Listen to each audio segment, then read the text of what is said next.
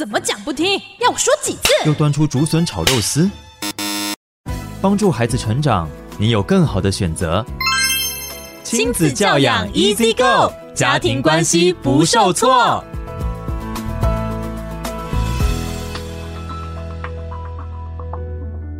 各位听众朋友，大家早安，欢迎回到教育好伙伴，我是雨珊。今天的教养 Easy Go，我们邀请到柯淑玲心理师来跟我们聊聊，如果每天早上家人都为了这个孩子不上学搞到崩溃，那面对像这样不想上学的孩子，我们该怎么办呢？其实这是大概应该是这十年来蛮新兴的一个状况。因为我自己在思考，我小时候有没有热爱上学？因为我经常听我爸妈，那他们在我小时候跟我讲，他们很热爱上学，他们是家里没有机会让他们上学，不然他们个个都会很热爱去学校。嗯，那我自己感觉我好像比他们没那么热爱，偶尔我应该有想想要说头痛啊，身体不舒服，看看可不可以不要去考试。嗯，我还记得我跟爸爸。好几次要那个大考的时候，联考的时候，我还说，如果如果对岸现在打过来，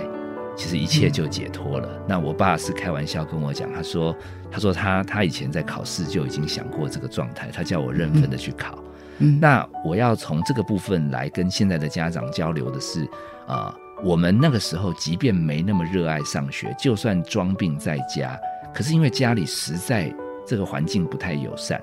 哦，就是网络也没有，那电视那个年代也只有三台，而且早上根本没节目，它就是一堆格子，然后只有时钟在跑。你你们在家开电视，其实还是很无聊。那我还记得我阿嬷那时候还领了一堆那个家庭客厅及工厂的零件，什么叫我说不上学也没差，帮忙组装一下也好。后来我身体就感觉蛮康复了，因为因为。因为我这样子不上学，是因为学校压力大，可是在家里更痛苦。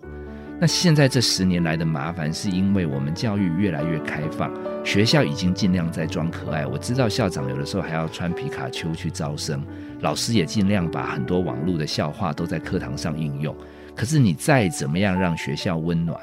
它比家庭残酷的事实，不管是冰箱，不管是网络的设备，不管是同学友善与否。在家里就是自在，在家里说穿了还有还有免费的费用，搞不好可以让他发脾气使唤。所以我个人觉得这十年新兴的原因，是因为只要社经地位改善，只要小朋友其实自我期许高，可是来学校没有得到很大的满足，不小心缩回家就会成为趋势。所以如果你家的小孩也处于这种好像抗拒上学，然后你觉得他好像过得很爽快，然后都让你很为难。我希望你改变一下心理状态，因为这些孩子他应该只是想让自己活得更好，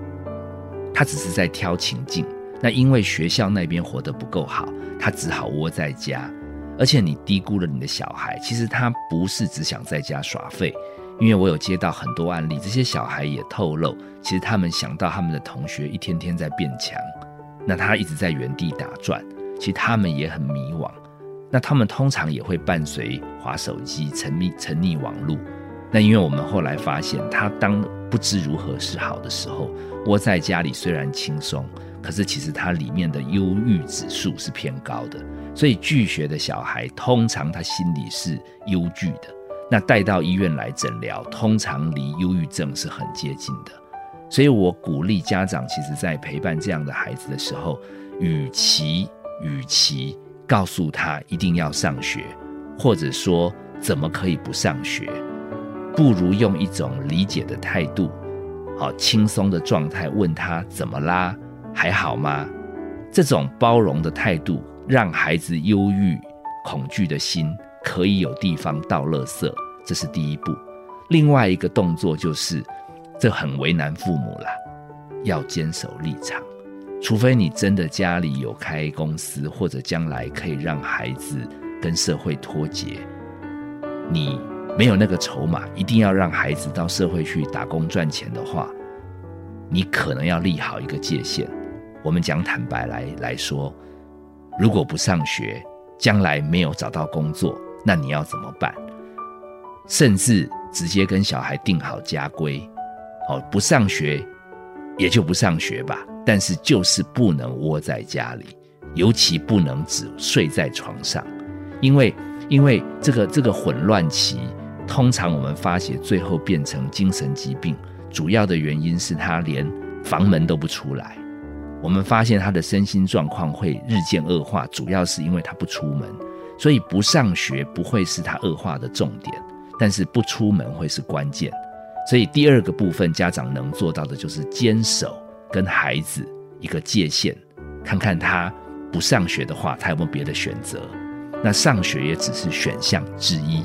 也许用这样一个接纳的心，再给他一个坚守的底线，是父母目前可以考虑的方式。